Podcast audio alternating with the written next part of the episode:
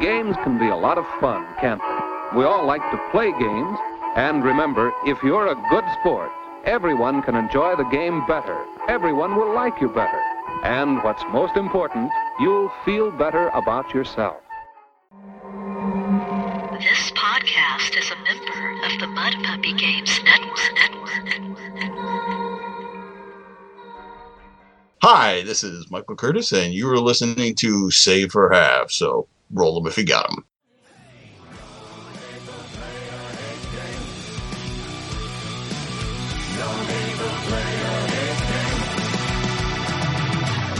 Now that you've cast out the evil sorcerer and taken his treasures and searched his colon for gems, it's time for you to kick back and listen to the Save for Half sideshow.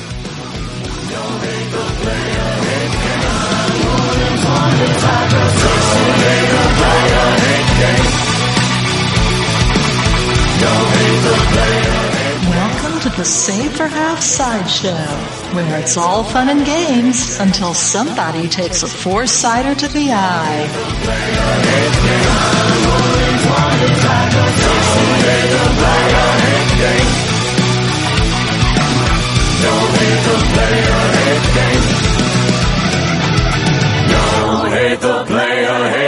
Greetings, everybody. It's the sideshow, Save for Half, 11 and a half, hmm. here at Save for Half, where half is not just a word, it's a noun. I am DM Mike, and with me is DM Corbett I'm only half Corbett. and DM Liz. I am more than half confused. Don't you love fractions? No. Sure, we all do. Yep. We all enjoyed the fifth It's- grade. Oh, love, love, love that stuff. Best five years of my life. Man.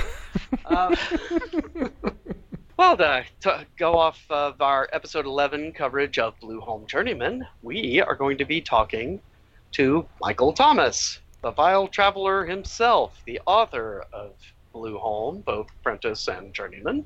And we'll be asking him all sorts of interesting questions. But first, do we have any emails? We actually do have emails. Hooray! Somebody wrote? Someone wrote us. Go figure. Great. Now let's talk to Michael Thomas. And, uh, oh wait, yeah, we probably ought to actually read them, shouldn't we? We, we probably should. Yeah. Okay. So I take it you want me to start now then. Well, not to rush you or anything, but yeah, yeah, now would be good. Nowish. Don't you think so, Corbett? That wouldn't be bad. Yeah. That would yeah. be better than good. It would be very good. That'd be twice better than bad. Or Double plus- half as double good plus as. good? Wait. Yep. It's be- better than bad. It's good. All right. How many licks does it take to get to the center of an email? The world may never, Never know. know. Crunch. Three. It's a weird day, guys. P- put up with us, please. So anyway, anyway, all right. Well, I blame the queso. I read all the emails on the face of the earth. No emails were harmed in the making of this podcast. Our first email is from Jimmy Anderson, who may never listen to our show again after this.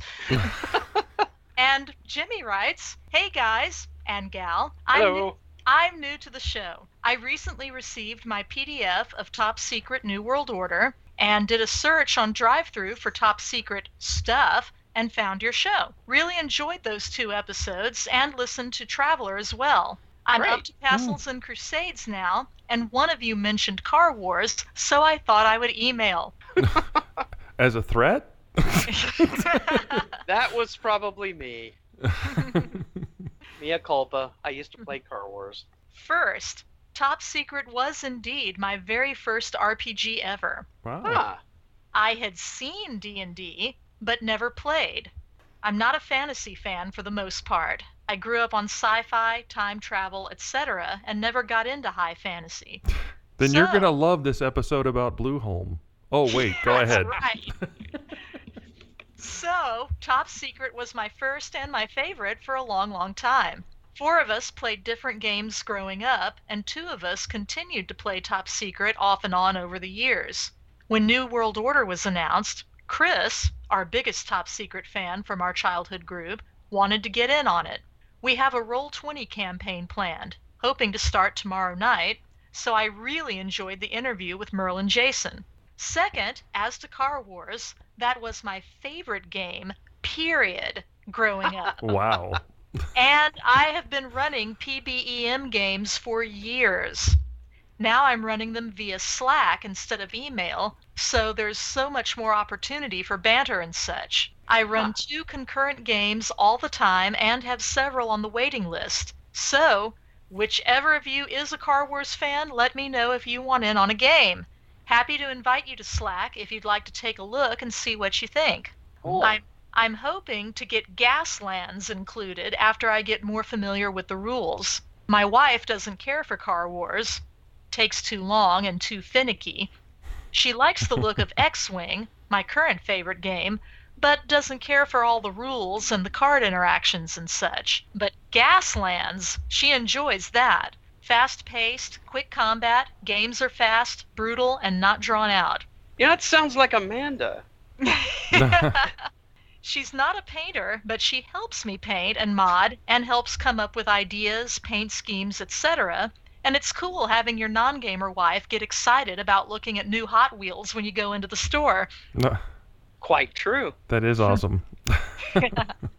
Says, lastly, I still don't know all of your names, haven't learned them yet, but one of you, Corbett, has a voice that reminds me of Simmons from Red versus Blue. really enjoying the show and looking forward to more. Jim. So, Corbett, what's your zombie plan? I'm glad you asked, Mike. I have two weeks of food stored in my attic. Well, thanks, Jimmy. That was probably me. And I'll assume that Slack is something like Vassal or something for programs set up to allow you to do board games online. I assume. I've never heard of it. But yeah, talking about the Hot Wheels, there's actually a couple of minis companies that sell these little armor and weapons sections that have been designed to be glued to Hot Wheels cars. really? Yeah, so you can like buy a Hot Wheels car, then buy these armor plates, a few turrets and stuff, and just Oh, make your own. Car Wars. I might be getting back into Car Wars. At Stan Johansen Minis. I'll, maybe we'll see about putting a link in the show notes. It, he's got a whole line of just accessories. Because I've got a lot of Hot Wheels, and they need some guns. Yeah. well, that's cool. I always find it interesting to find people who started RPGing with games other than D&D or quote unquote high fantasy. It seems to have a different uh, viewpoint when it comes to gaming. So to answer your question about Slack, I guess in a very general description, it's kind of like a chat room. Someone who forms a Slack channel can then invite people into it. You can use it either to get together to game. A lot of people use it to collaborate on things, you know, business stuff. Yeah, I would I would say it's probably something that you, that you would be familiar with, Mike. It's very much like an IRC chat room. Oh. oh, okay. Well, that's cool. So, I mean, So, it's yeah. it's not an IRC chat room, but it's like one. But it's like one. Hmm. Okay. Well, thanks, Jimmy. And if you did end up getting a uh, game going on Roll20, feel free to write us and tell us how it went, or if it's still going on. Actually, that But- game, gas was it Gaslight? Gaslands. Gaslands. That sounds pretty interesting too. It's always fun to hear about I- other games. I think, yeah, I, I think it's like a board game that's kind of on the same subject, kind of like battle cars for people in cars with guns trying to blow people away. You know, Road Warrior, As you do. as you do. like we've never driven on the highway. Come on. in Texas. Okay, well, next email then. All right. Our next email is a very brief one from Michael Wallace. Hello. And Hey. Michael says, Hey, folks. I'm a new listener and have been devouring the episodes available on iTunes.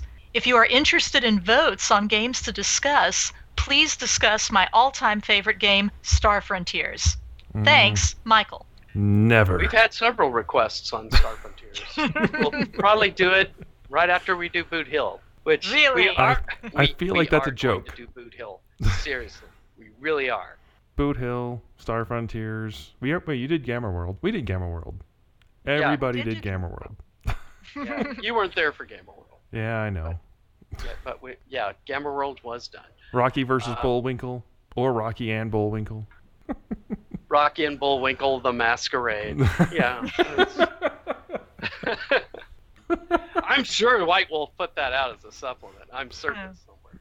oh, and Marvel We will superheroes. do our We have best not to done that fulfill either. Star Frontiers, which is a fun little game. I have occasionally referred to it as the best Traveler supplement ever created, but I'm an old Traveler fan. I owned Star Frontiers, but I never owned Traveler. So, So there. Yeah. so there, yeah, yeah, you were a TSR fangirl throughout the 80s, weren't you? She really pretty was. much. I mean, not by any real choice, but that was. I imagine that was pretty much most of what my parents found when they were searching for things to, to purchase for me. Yeah, just kind of by default, I wound up with all of the TSR games except for Boot Hill. I never Except had Boot Boot Hill. Hill. So it's your fault we haven't covered it up to. Or The Young and the Restless. That was another one you missed. Oh, I missed that one. I know all my children. oh, it was All My Children. That was the one I was thinking of. Yeah, I skipped. I, s- I skipped that one too somehow. Thank goodness. As, Well, it as was- an anniversary present, I got Liz the Dallas RPG from Spy. Uh, SPI. is it uh, is it the game where basically your your dice roll is instead replaced by how well you throw water in other people's faces? I don't think so, but that would be an awesome optional rule to incorporate. Nobody has a game unless it has house rules. Gotta have house rules. Yeah. or two women fighting and tearing at each other's clothes. Oh wait, no, that's Dynasty. Sorry. That's what that was. Sorry, wrong show. Well, if people want to write us to complain about anything or talk about how great we are or what we need to change or why haven't we covered Boot Hill, damn it, where would they write? Corbett. I believe that if they're writing to complain to us, they want to contact Save or Die at um, or maybe not. Charles going, why are we getting all these emails? These people aren't even on our show. I believe it's save for half podcast at gmail.com. Indeed. Ah, okay. I didn't have to call a Ah. lifeline. Write us. Liz will read your emails on the show, and we will try to answer them in our best way possible. Unless anyone has anything they need to announce, we will go into a commercial break, and then when we return, we will be with the Vile Traveler, who will travel through time to discuss things with us. us. He'll be back.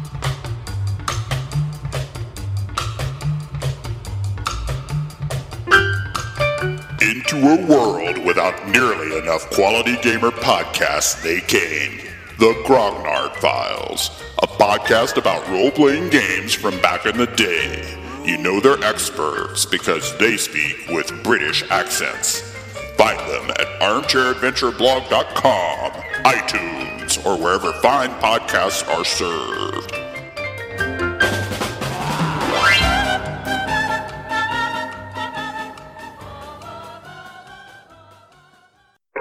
Reach Pinecombe Motel to have breakfast with Brooke. But I'll be at the chateau with Adam. A friendly game of all my children turns not so friendly when someone's out to. Ruin Phoebe's hairdo. Read Angie's diary. All my children turns a proper party into a Pine Valley affair. Testify against Tad. Bring Jesse. All my children, the game. To be good, you've got to be bad.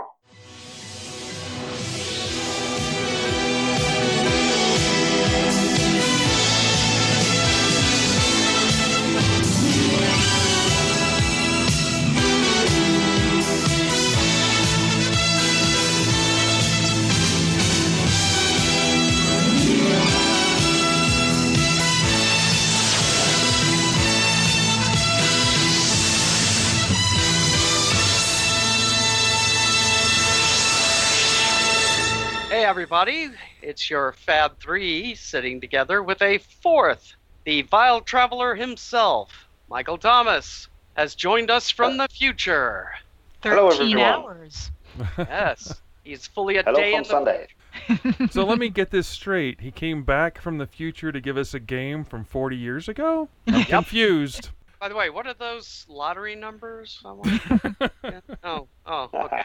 We're here to talk about Blueholme, specifically Blueholme Journeyman, but we're going to talk all over the place because we're gamers and that's what we do. So, first, Michael, give me the elevator pitch for Blueholme. Okay, Blueholme. Well, Blueholm is what, in my imagination, could have happened if there had been an expert and maybe a tiny bit of a companion for the Holmes basic set. The elevator pitch.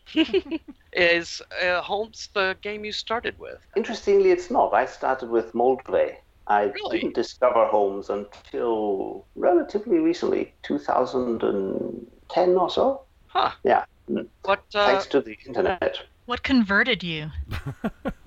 make it sound like Ah. a cult? It does sound like Yeah. a cult. I think it was basically John Eric Holmes that did it. Because I got a copy of the game very shortly after hearing about it on a bit of a whim because I had some cash in my PayPal and I started reading it and then I looked I found out about it on the internet and I came across Zach Howard's website, uh, Zenopus, and uh, read a few articles by Holmes and I thought, hey, I can get this guy. Because to be honest, I've never really seen eye to eye with Gary Gygax on gaming. Uh, well, I was kind of introduced to, to his I- ideas uh, in the AD&D era rather than the OD&D era. So we, we always kind of thought, nah, this is not how you play D&D. It's guidelines, not rules. Yeah. So yeah. when, I, when I read Holmes and I read Confessions of a Dungeon Master, I thought, yeah, this is how I want to play D&D. This guy gets it. Yeah.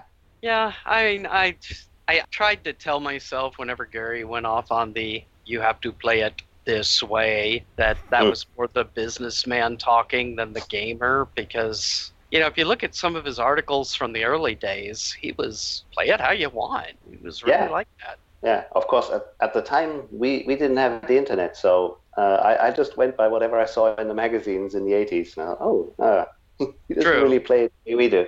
I forget. Did Games Workshop put out Moldvay Cook for Britain, or did you get it directly on a direct sale? It was available here. Uh, I can't remember whether it was. No, no, it was, it was through TSR UK at the time, I think. Oh, Uh, yeah, that's right. They, they yeah. had been started by then. Yeah. Although I was in Ireland then. My, my first set got confiscated by customs. Huh. I had order Seriously? another. Yeah. I think they would have given it to us if we'd paid some extra money, but I didn't really understand customs at the time, so I thought, no, they've confiscated it. So I had to go to a games shop and buy one. That's weird. I thought the Satanic Panic was just limited to the U.S. I think, What I think it? well, in those days, the custom situation in Europe was a bit more complex than it is nowadays. So I think it was just because it was in a box, so we Hmm. owed some tax money. Well, it was in another Wow. language too, so from Irish. from Irish. It wasn't written with an Irish accent. It, it was, yeah, it was. It was when I read it. That's pretty cool. Well, yeah, Well, anyway, for those who aren't familiar, the original Blueholme Prentice Edition covered levels 1 to 3, much like the whole original Holmes basic set. The new Journeyman rules cover two levels, was it 20? yep. it's one to twenty, isn't it? Yes, levels 20, and is a little bigger than the original Blueholme Prentice. Mhm. Other than more spells and such, what would you say makes Journeyman different than the Prentice Edition? Well, it is, as you say, mostly new spells, new monsters. Magic Um, items. There was a lot also- of magic items. Oh, a hell of a lot more magic items, yeah. but also kind of stuff uh, regarding high level play. So uh, it's got rules on strongholds, and of course, it has all the rules on uh, higher level characters. It also, Prentice Rules was kind of a, a test for me. So I wanted to see how you could put it together. And, and then once that worked, I thought, yeah, I'll go to level 14. And then I thought, yeah, I'm, I'll go to level 20. Why not? It's a nice So- round number. Yeah. And anyway, you need those high level NPCs, right? which is pretty much how I've mostly used them for the past 20, 30 years. I mean, most of the mm, time Yeah. we get around the teens and we just retire our characters and start over. Yep. I don't think I don't think I've made 20th level since high school. I mean, it's been a long yeah. time. Yeah. I don't think so. Unless we've actually decided, yeah, we want to play a high level game and we start up there. But I don't think anybody's ever gone past the teens and the, the old school way. Well, Yeah. When you're a kid, it's different. You're beating the game. you gotta win. Oh Yeah. yeah. well, I mean, sixth, seventh grade, you know, we had a campaign where everybody's running around with 50th level characters, and you know, you have that power trip age thing, I suppose, but you know, that died really quick. Yeah, I, I remember getting to 36. I don't know how we did it because we, we were playing BX. We only really had rules up to 14, but yeah. Huh. I suppose you could just extrapolate. I suppose, you know, just keep doubling the XP or something. But you wouldn't know what what Yeah. advantages to have. Or you could do the Liz thing and get a copy of Blackmoor and Greyhawk. Hmm, yeah. Well, we Mm. uh, I, I never knew about that kind of stuff back then. when I got my game, it was from this hole in the wall game store, and they had the box set which I bought, and then I went back and they had two of the OD&D supplement books. They had the Greyhawk booklet and they had Deities, Demigods, and Heroes. And I had no idea that it they weren't supposed to go together. So Well, I bought set them and I D&D. used them. Yeah, yeah, they Yeah. all said D and D. So I bought them and I used all of them together with the box set. And you know, it didn't even occur to me until many years later. It's like, oh, I guess technically that was a different version of the game, but they meshed together so well. So I thought it was all the same. I think that's Yeah. something that's kind of lost nowadays. Back in the 80s, we bought everything, and, you know, if two books contradicted each other, we just asked DM, okay, which is your ruling? Okay, and just went with it. We didn't get into the ease or the basic advanced or much or any of that. Yeah, Sa- same with us. I didn't really realize there were different versions until I started buying the magazines, which was White Dwarf for me, being in the UK. But um, yeah, for for many years we just thought that's D and D, that's D and D. This has got some funny rules I can't find in the book. Well, hey, we'll just roll with it.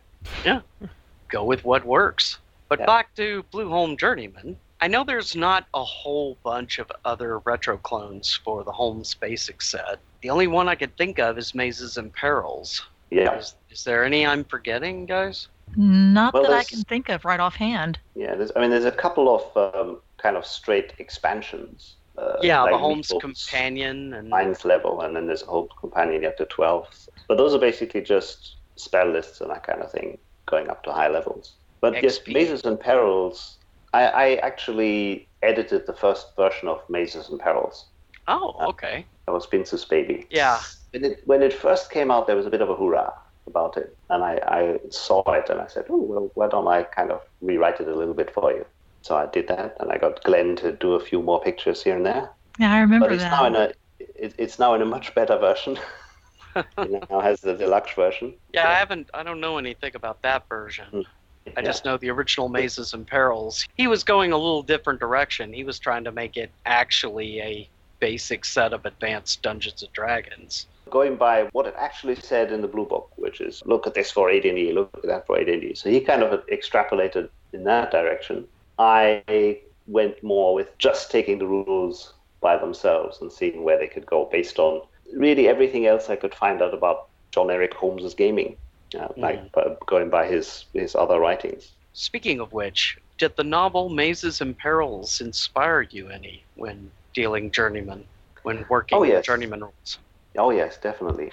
Yeah, I, I, I keep it within arm's reach here on my my study. yes, I call it my study. Uh, well, uh, not just Mazes and Perils, but also his other short stories. I've got most of his other short stories. I don't have the the Black Blade book yet because I'm I'm waiting for them to sell out and produce an electronic version, which is what Alan promised he would do. So postage postage kills me where I am.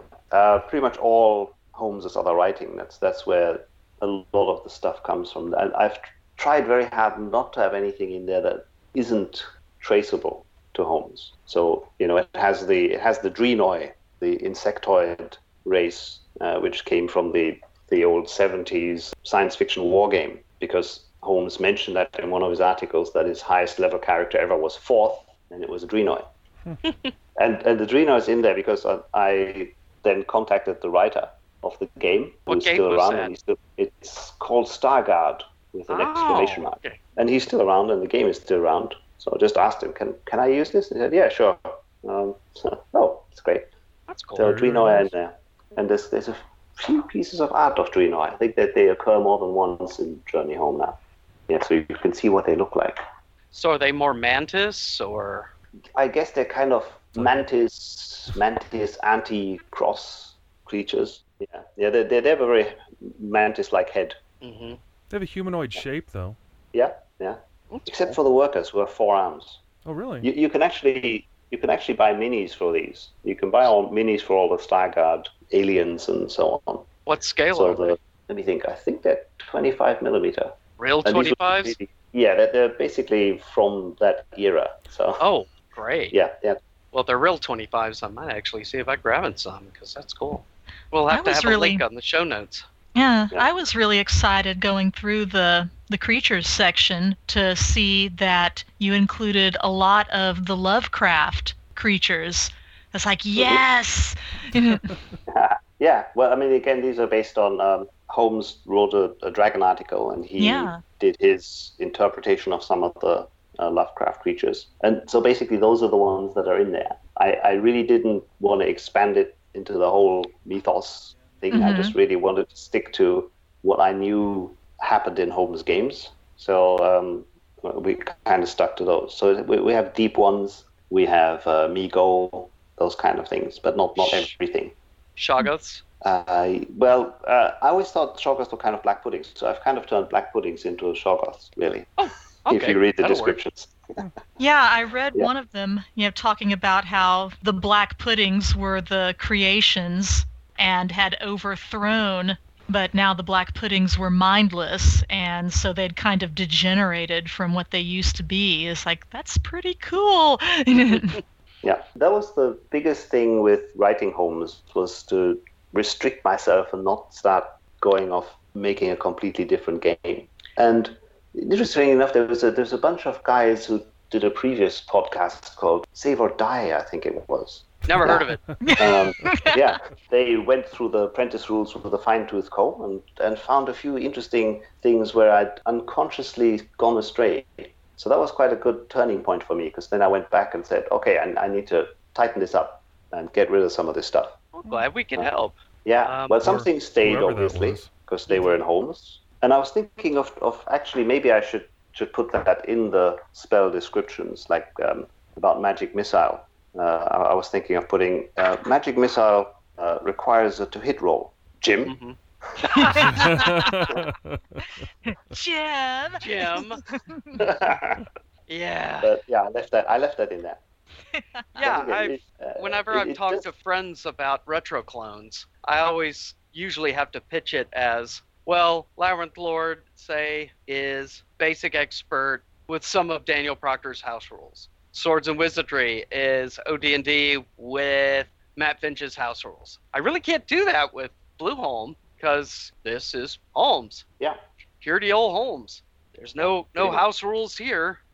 Nope. There are some extrapolations, obviously, because we only had three levels to go on. But uh, yeah, I, I really tried to keep both to the rules as written, but also to the, the spirit of play. Yeah, Um, you didn't so I uh, could gather. you know, go with something. Well, but this sounds like this would actually play better. Maybe it Hmm. would, but it's not Holmes. Yeah. I couldn't help but notice that you had the foreword done by Chris Holmes. Yes, indeed. How much of a collaboration did you wind up having with Chris when you were trying your best to stay with what John Eric Holmes's games were like and what he did and what happened? Did you have the opportunity to mine Chris Holmes's memories to help shape some of your decisions with Blueholme Journeyman? Oh, definitely. Chris is a great guy. I mean, he was so open to talking about the game and, and about how they used to play it. Yeah, originally I, I was just asking like a fanboy would, uh, you know, would you would you write a forward for my game, please? And I was so surprised because he came back and he basically started reading through it chapter by chapter and sending me long emails on on his thoughts of you know how things he remembered based on it, and he was quite open also in um, saying what he thought were stupid D and D rules. So I had to kind of say, yeah, I kind of agree, but I really need to stick to the rules on this one. so we talk quite a lot via email, and we still correspond. So it's he's great. Well, he's Let me very guess. active as well. Yeah, let me guess. Vancian Magic. I'll bet yeah, that was spell one of them. points. Why not? Why not spell points? yeah. Well, he, Well, he I- did a I- lot of the art too, didn't he? Oh, not a lot of it, but he did several pieces. I know. He did, yeah, yeah. He, I've got actually the Were Shack, which also appears in the the new Mazes and Perils compilation. It's the same piece of art. We got a three-way agreement to use that piece of art with with Tales Chris of and with Perils. Blackblade. But he's also there's also uh, the um, carrion crawler. Uh, sorry, it's not a carrion crawler. It's a cave creeper. yes. Completely different and non-legally binding. Non-legally actionable. Yeah. Yeah, and he would he wouldn't take payment for that, so I'm, I just had to send him lots of copies of the book.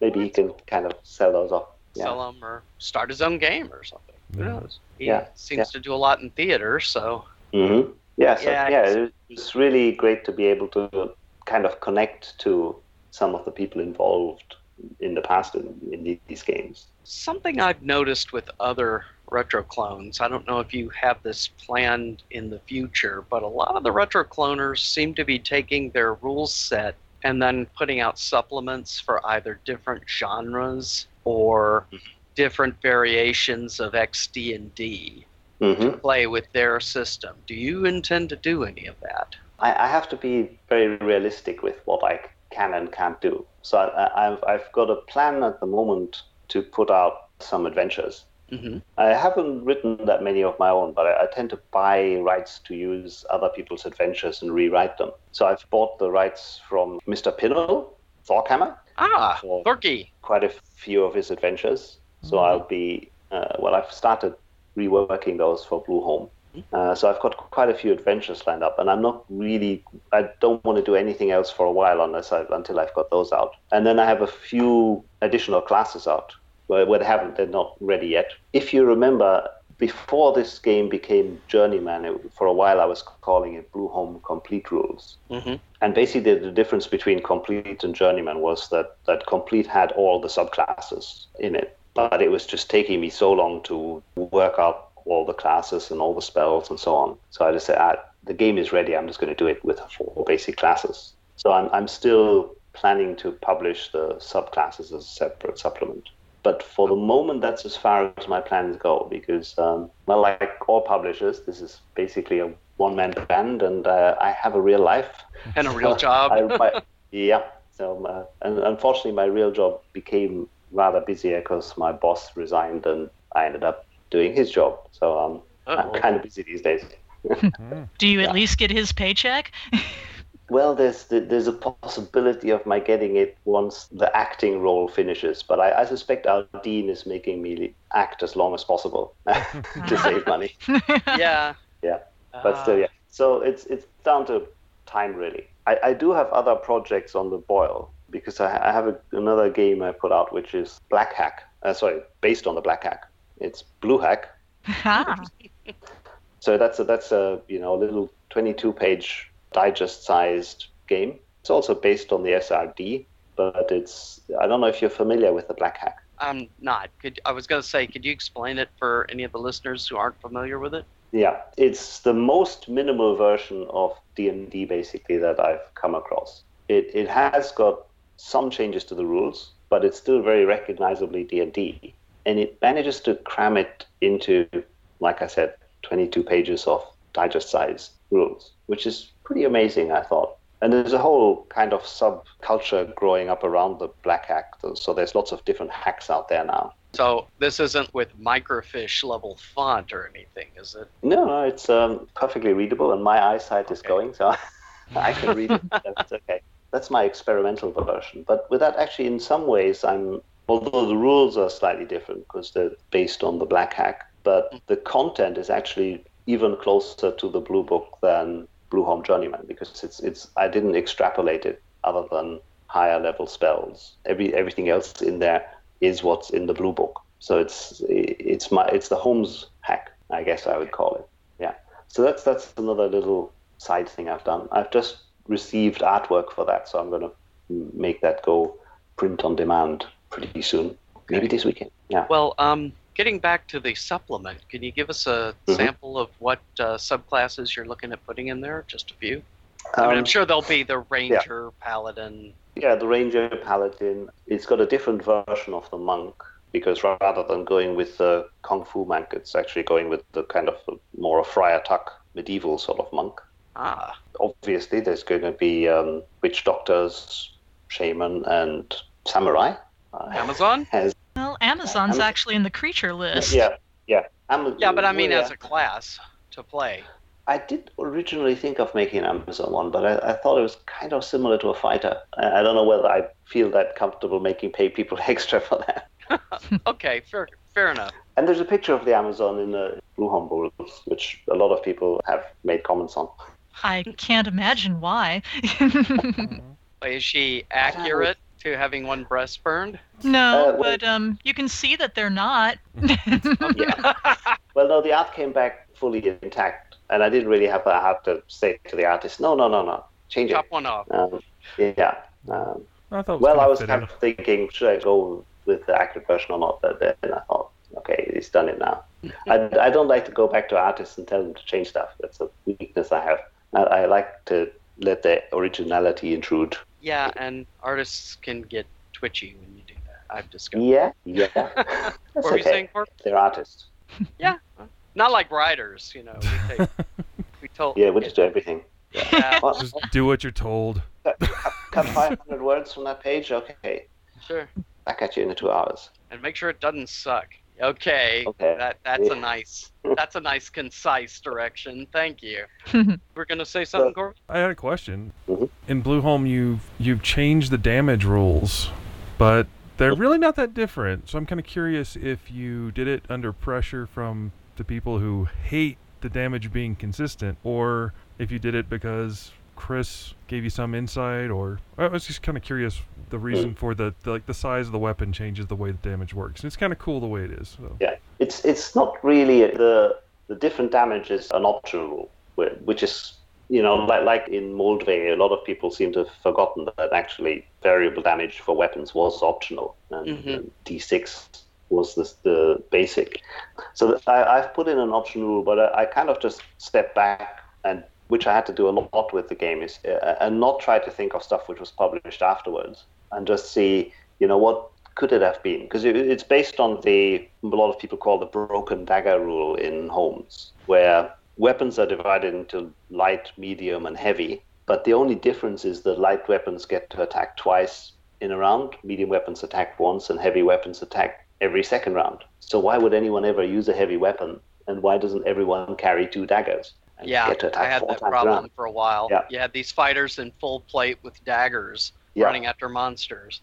That's right. I, I looked at it and I thought, well, the obvious thing to do is just to pretend that never happened and just leave that whole weapon category thing out. But then I thought about it a bit and I thought, well, the, the point of Blueholme is to really bring out some of the unique bits in Holmes which don't appear in any of the other games. And, and that's one of the unique bits is the different weapon weights. So I thought, well, how can I keep that and make it make sense? So I, I put in a very minimal tweak in that it's not really variable weapon damage. So you don't have uh, D4s for daggers, D8s for swords, D6s for hand axes like Moldvay. In, instead, I put in um, the idea of you rolling multiple dice. So for a light weapon, you roll two dice and pick the lower.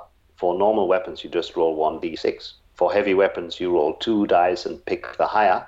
And for an extra heavy weapon, and the only one is the crossbow, the heavy crossbow, which tends to get overlooked a bit in Holmes, that it is actually a heavier weapon than the other heavy weapons. So for that, you 'cause of get to roll awful three rate dice. of fire. Yeah. Yeah. So for that, you get to roll three dice and pick the higher. So the idea is really where I had to had a choice of either dumping something from Holmes that wasn't quite fully explained in the rules, or adapting it. I, I tried to adapt it with uh, as little change to the basic system as possible. But it's still not optional so you can still ignore it. No, I thought it was a great addition. I just I was kind of curious. I guess well now I know. yeah, and it well, it did come out of uh, quite a bit of online discussion. I mean, mo- most of my discussions about this happen on OD&D discussion forums, where Zenopus Zach is very active.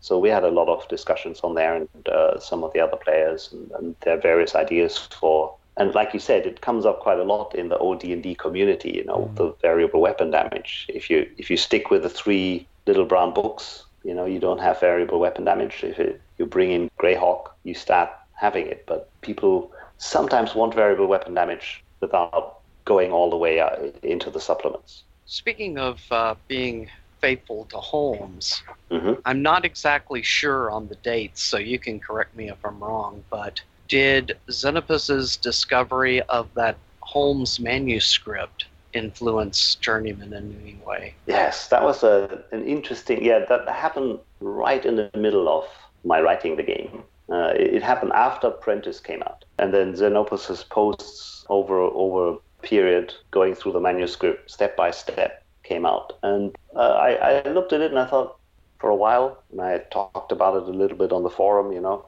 now that we have what was actually written by Holmes, should I adjust my my book based on that?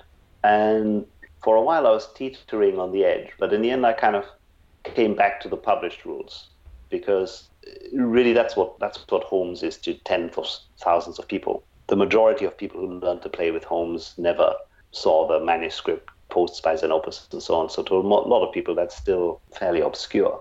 Mhm. Uh, plus, the, that's clearly one of the final manuscripts. It's clearly not the original ones that were sent by Holmes to Gary Gygax because um, we, we know he did raise issues like spell points and so on, uh, which were shot down by Gary. But this manuscript is quite quite close, not that close. I mean, it's still more recognizably OD&D than the published Holmes. Did it help you with any of your extrapolation ideas? Uh, it did. For example, you know, the one big thing that was lost in translation between the uh, editions was that in OD&D there were actually two moves in a round. Uh, so you had two moves and an attack. Hmm. But in Moldvay and in AD&D, that, that second move kind of disappeared somehow. It wasn't very obvious in the original rules, so maybe that was why. But that's the reason why everybody looks at D&D and says, how come everybody moves so slowly? Because actually they don't. They move twice as fast. The original Holmes book actually has this half and half. It's one of those interesting things where it was half implemented and half lost. Uh, the, for characters, if you look, the movement speeds are actually based on the idea of two moves, except it's not two moves, it's just double the movement rate. But then you look at the monsters, and they're moving half as fast as the characters. So there's Uh, no way they'll catch you. Yeah. so something happened there. I stuck to the original movement speeds. So uh, things in Blueholme move a bit faster than they do in, say, uh, Moldvay. Yeah, I noticed that when it came to the combat round, it was magic, missile, melee, move, which I think Mhm. in Moldvay, it isn't it move melee? Yeah, in, in Moldvay they changed the order. Uh, well, in, in Holmes, it's again it's it's buried in one of the in, in some of the rules, but it's in there. They they have a very clear order of when things happen. Um, Okay, I, I ha- just want- I have to say, that, that, that, you know, back back in the day when we played, we just kind of went, okay, it's my turn. I just do stuff. Okay, your turn. Yeah, one of the things of announcing your moves before or your intentions before rolling initiative is Hmm. something that we never did. And I've often thought it would be fun to run one doing that Mm-hmm. just to see how it changes play. Because it seems Well- like it would change play. Well, it does. I have to say, I've never played D and D that way, but I, I have played a lot of RuneQuest uh, in my youth, and very, it has a clear statement of intent phase in the round, and it does change the dynamic a lot. I wouldn't say it's actually fun.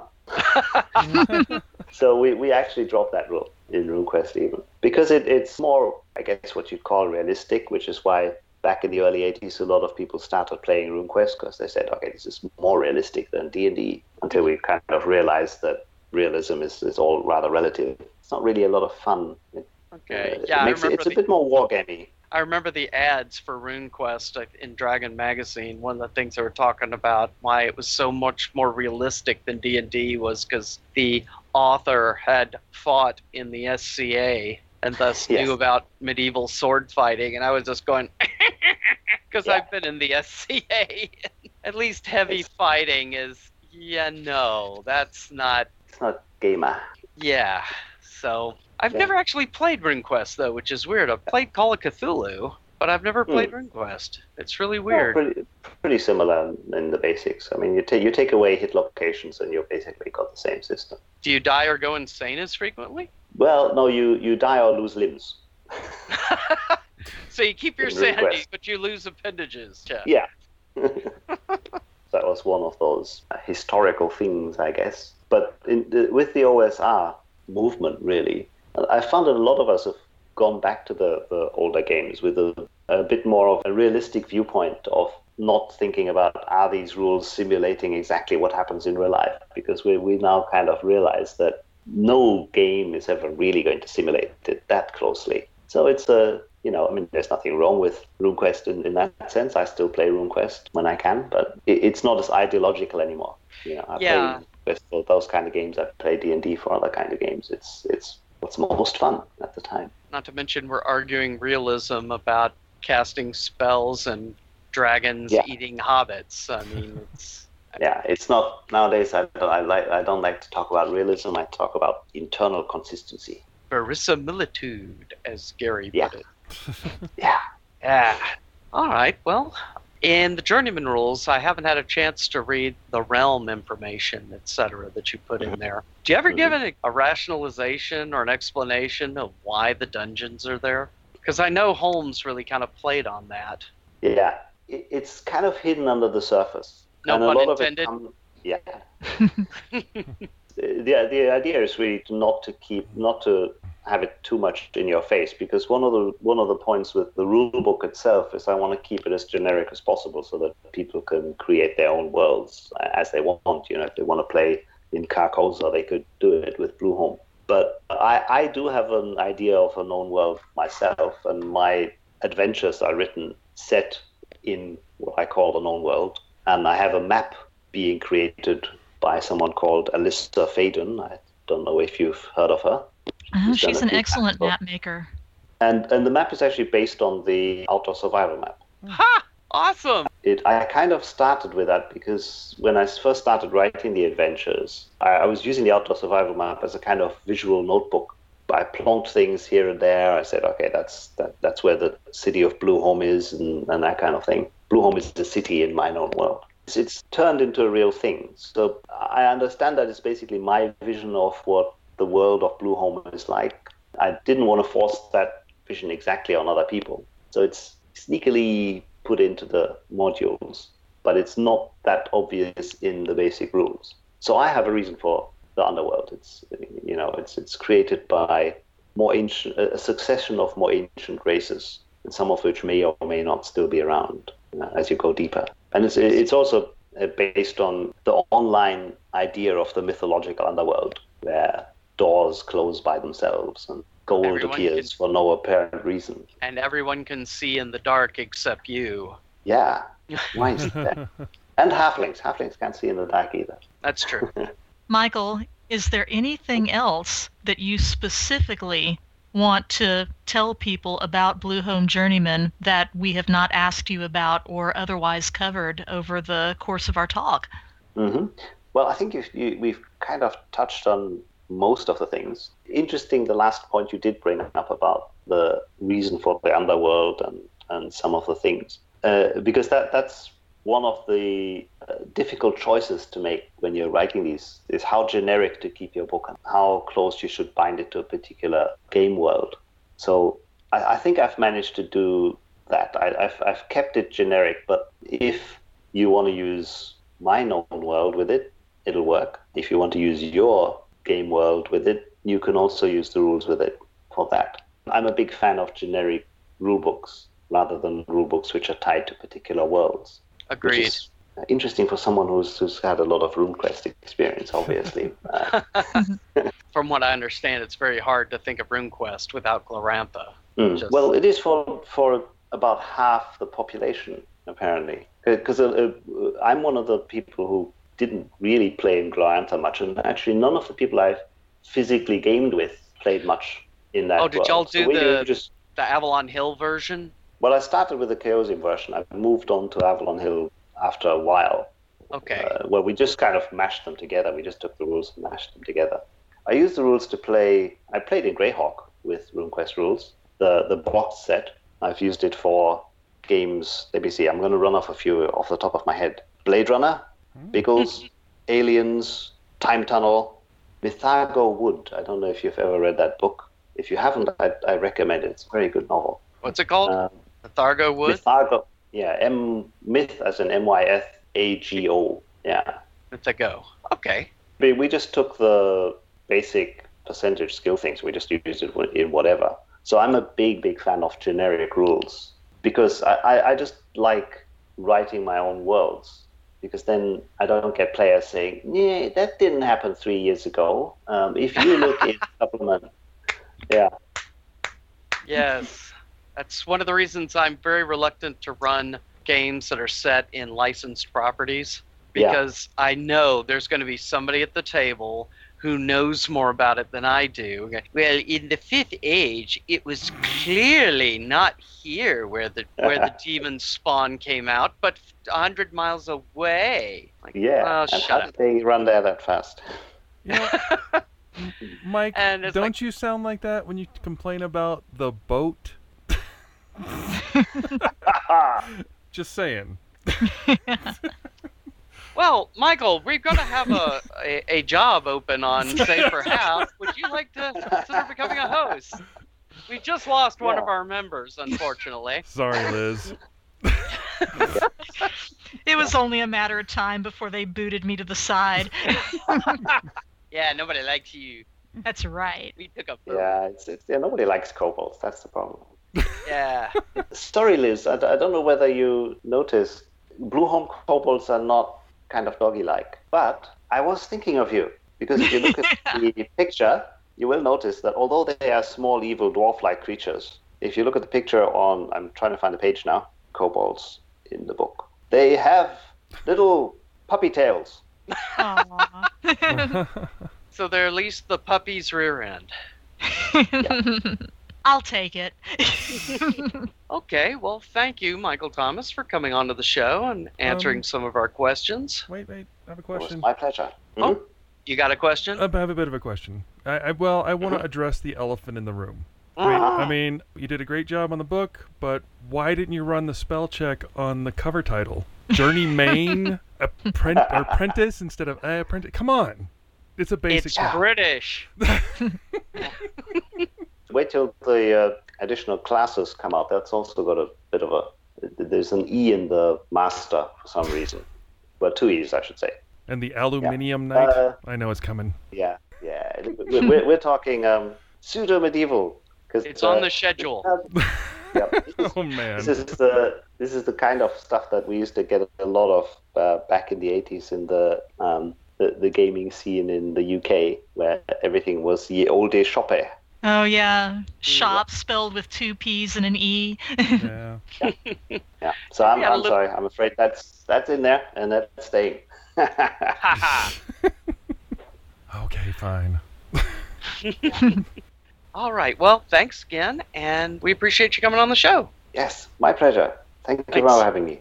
Yep. Okay. All right. Bye then.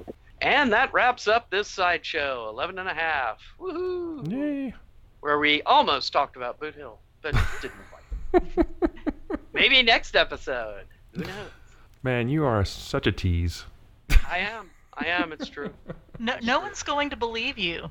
You know, it's going to get to the point where you're going to promise next time we are definitely going to talk about Boot Hill, and everyone's going to say, "No, you're not. No, you're not." They're never going to talk about Boot Hill ever. Well, fie upon them. Such a manner. Fie. uh-huh. Maybe even ba. Let them eat queso. Lots of queso. Although that was kind of cunning. The queso was free, but you had to pay five bucks for a bag of chips. So Yes, for people who might be wondering what we're talking about, because I'm pretty sure we didn't mention this in the first part of the no, show. we didn't. We didn't. Mm. That's part of the big. So, what has Liz been eating lately? She's been eating queso. queso. or trying to, anyway. We were going to go to a queso contest being held at one of the establishments here in Denton, but when we got there, there was a line of people coming out of the building and wrapping around it trying to get in, and it was 97 degrees outside, and we decided we didn't want to stand in the hot sun for who knows how long it would take for us to get actually into the building. To taste free So- queso. Just to taste free queso. Instead, we just went to a local Tex-Mex restaurant in the area, and we bought Chuy's. Chuy's. C H U Y apostrophe S. Blatant plug. Uh, blatant plug. Plug, plug. and we ordered queso there and got to immediately sit down in air conditioned comfort and eat queso. We still had queso, but it wasn't the queso contest. There you go. There you and if they want to email us queso, Mike, where should they send it to? Save or die. At, I'm pretty sure that DM Carl or DM Crispy, one of them probably likes queso. Somebody. Who doesn't like queso? That's right. Wow. If you love someone, send them queso. That's kind of cheesy, Liz. I'm sure that's a hallmark. Uh, but um, Ching, ancient comedy master. Right. Well, goodbye, everybody. Bye. Goodbye, everybody. Free arc in queso. and we're back. Stop the show to discuss queso.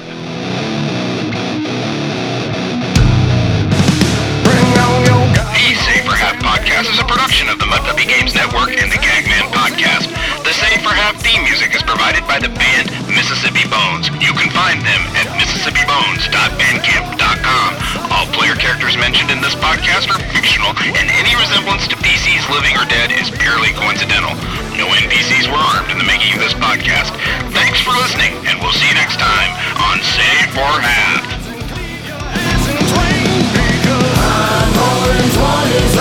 60 Leben waren, eet zien of